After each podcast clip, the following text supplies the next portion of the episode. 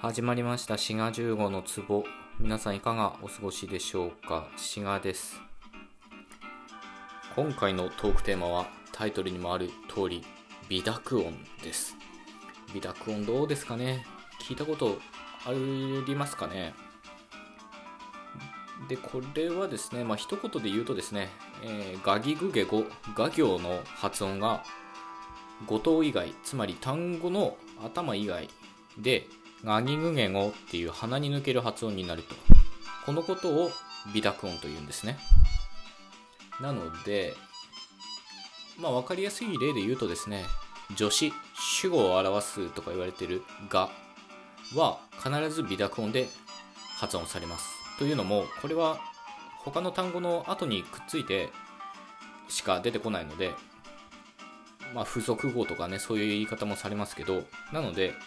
私がとかあなたがっていう風に必ず鼻に抜ける発音になります。あるいは複合語とか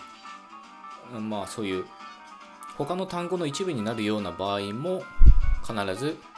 微濁音になるということですね。例えば学校って単独で発音するときは微濁音ではないんですけどこれが小学校ってなった場合はがっていう鼻に抜ける発音になるとこういうことになっています。でこれね実はこの微濁音の話は過去のトークでやってるんですよね。シャープ35の方でやっております。ので今回は再録ということになります。でなんでわざわざねあの再録するかっていうとですねその前回のシャープ35の方でちょっとね間違ったことを言ってちゃってるっていうとこがあるのと、まあ、自分の中でその新しい発見があったっていうことで、まあ、今回撮り直しっていうことでやっていこうと思います。でこの微濁音っていうのはですね、まあ、東国っていうか東日本的な特徴であるというふうに、まあ、多分言われてるんじゃないかと思いますね。なので関西圏の人とか西日本の方はあんまり使わないんじゃないかと思います。で僕自身もですね西日本出身だもんですから微濁音は、まあ、ある程度大人になってから身につけた、まあ、発音っていうことになりますね。なので結構ね意識しないと微濁音は抜けちゃうっていうことがよくあります。ただこの微濁音っていうのは、まあ、専門的な言い方をすると画行のイオンっていうことになるんですよね。イオンっていうのは異なる音と書いてイオンなんですがこれどういうことかっていうと微濁音で発音すべきところをガギグゲ語っていう普通の発音で言ったとしても意味の違いに影響されないっていうことですね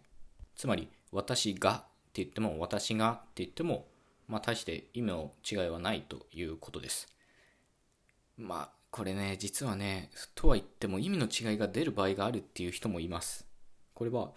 大きいカラスっていうのを大ガラスって言って、で、大きいガラスのことは大ガラス言って微濁音を使わないんですね。っていうのは、外来語は微濁音を使わないっていうルールがあるので、なので、大ガラスと大ガラスで意味の違いがあるっていうことで、まあ、これはイオン、つまり異なる音、一つの音素の異なる音と認めないっていうね、そういう立場もあります。ちょっとね、あの、ピンとこないかもしれないんですけど、ただ、ざっくり言って、そういうね、大ガラスと大ガラスの、こういうごく少ないペアはあるんですけど、そういうペアは非常に稀なので、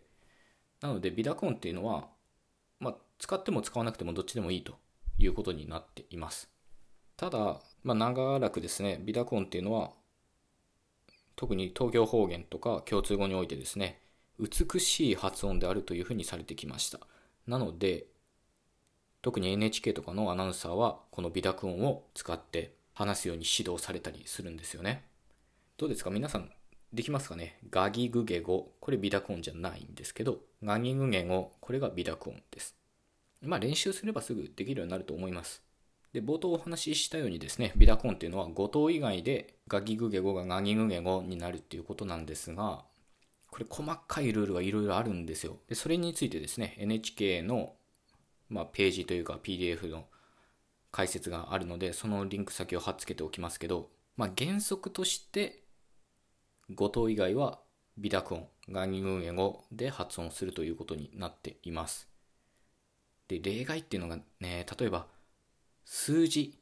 の5っていうのは微濁音使わないっていう風になってるんですよね。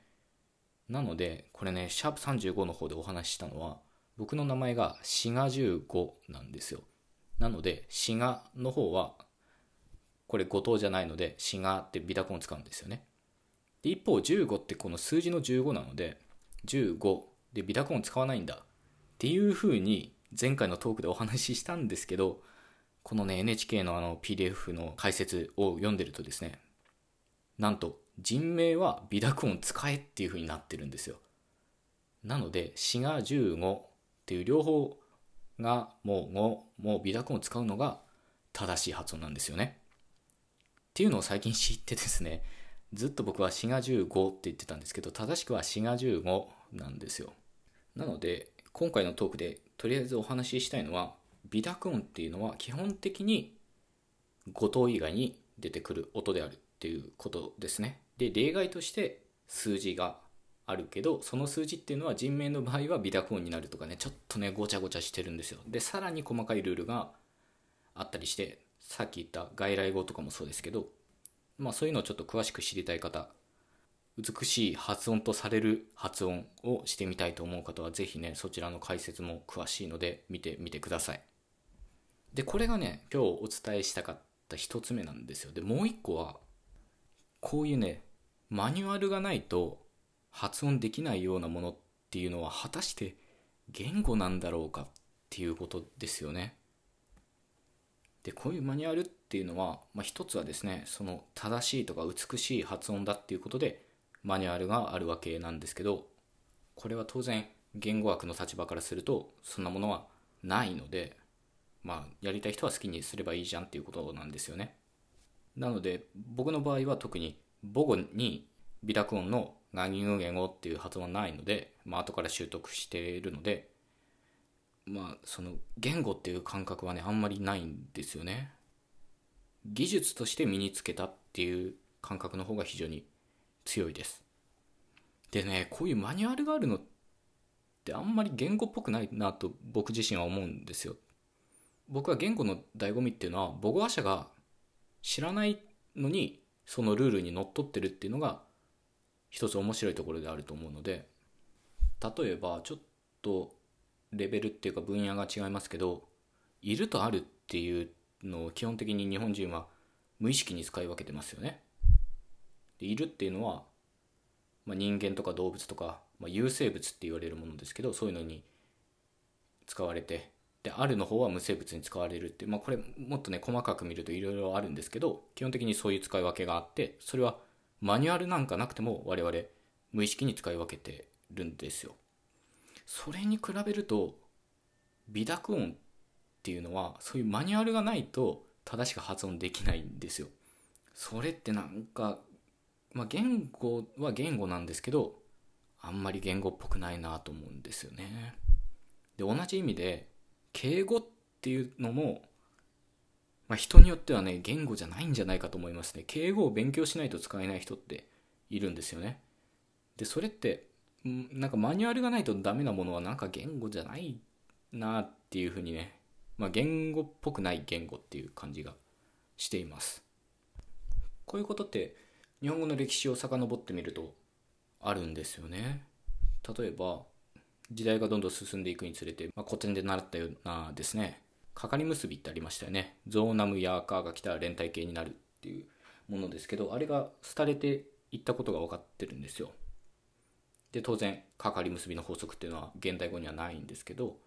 なんでかかり結びが衰退していったかっていうのが分かってるかというとそういうマニュアルがあったからなんですよ。ゾーナムヤーカーが出てきたら文末は連帯形にしろっていうマニュアルがその昔の資料に残っててつまりマニュアルが出てくるっていうことは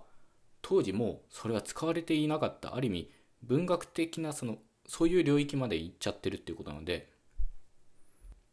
なのでそういうマニュアルが出てきた時点で